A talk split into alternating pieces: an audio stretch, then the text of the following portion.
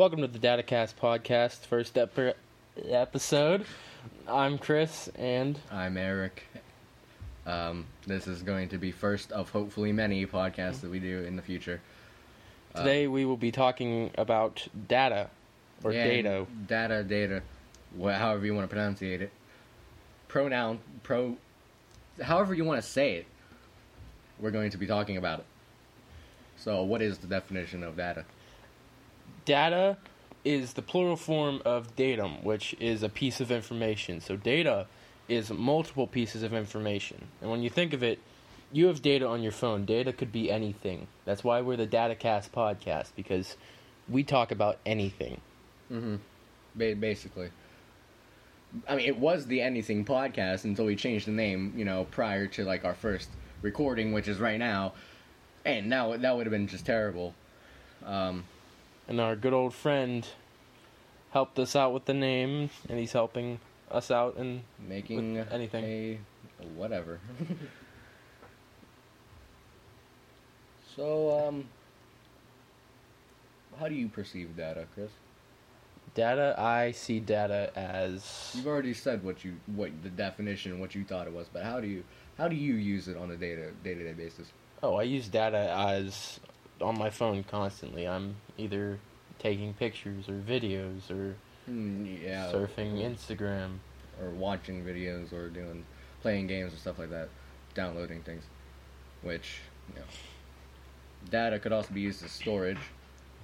But it also could be used as a weapon against. against people that are unaware of the problems of data. Yeah. Or companies raising prices of so much data per month. Uh, yeah. Sometimes they raise it way too high, which is why some people prefer different companies over others, and there's not just one big company running a monopoly. But then, even if you choose one company, they might have package deals with other companies that cost you more money, but they don't show you the fine print. I, yeah, I guess, but you know, I got Verizon, which is reliable. I've had it since you know my first ever phone. Yeah, I've Um, had Verizon too. Yeah. Uh, there are other ones like AT and T and T Mobile and stuff like that. Uh, I don't I don't really know much about them.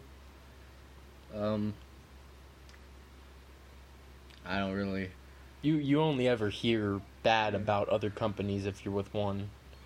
Yeah, because the company the company that you're with is trying to make you stay with them, or either that, or you know they're just Well, let let's Yeah. take this into advertisement. Like how how does advertisement affect people?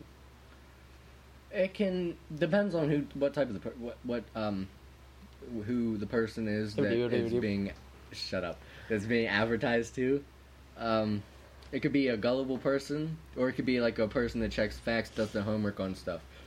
Because some people, mm, like YouTubers, they they sell merch, they advertise it on their channels, they plug it like every chance they get sometimes, and people that watch their videos, um, um, sometimes they could be young people and they really want to get the uh, merch, and um, they're gonna ask their parents without second guess, or they might just get it without asking their parents anyway.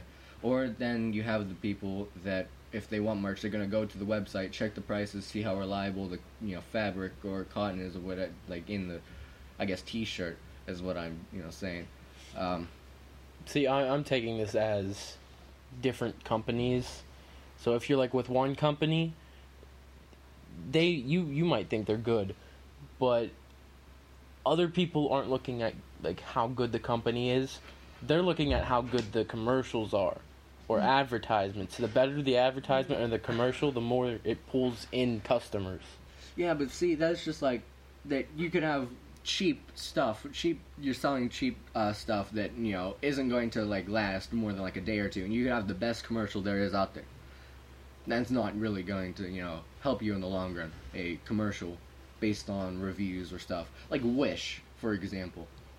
I've I personally I've heard many different things about Wish. I heard how uh, if you order stuff off them, you might not even you know might not even get what you you know ordered or you might um you know get receive the wrong thing that you want.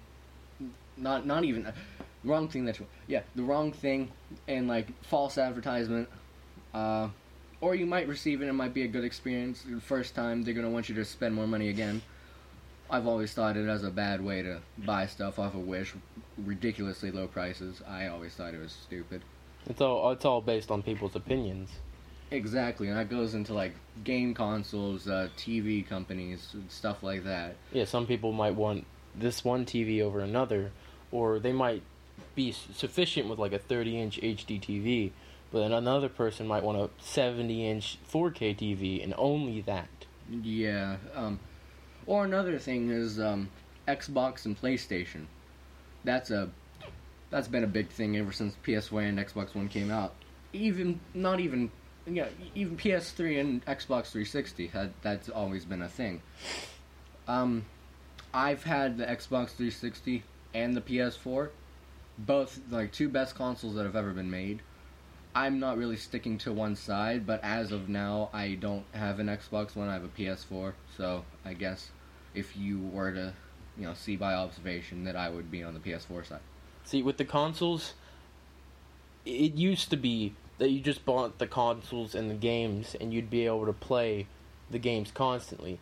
But starting with, say, the Xbox 360, you had to pay for an Xbox Live membership PlayStation didn't do that until their PS4.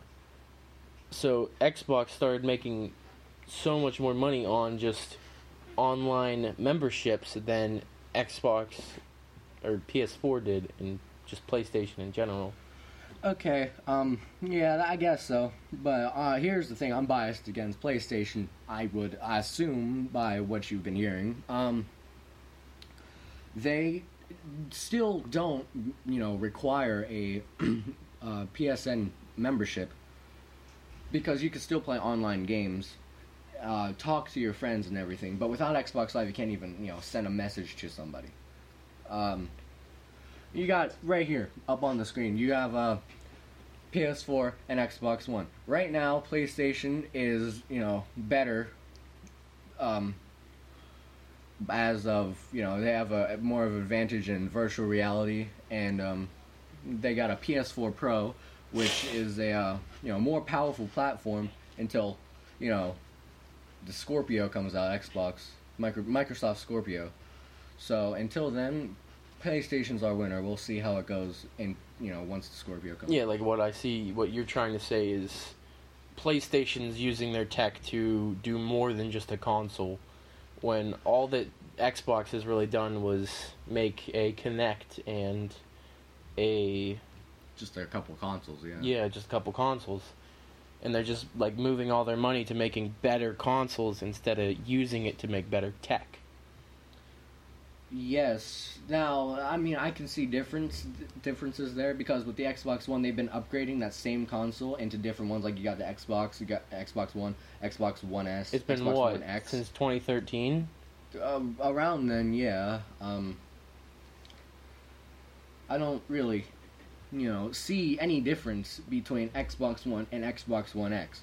I don't, you know, personally, I don't see a difference. You might. I mean, it's, it's um they're just trying to work on your graphics. Maybe they're not even you know, trying to get a, a better,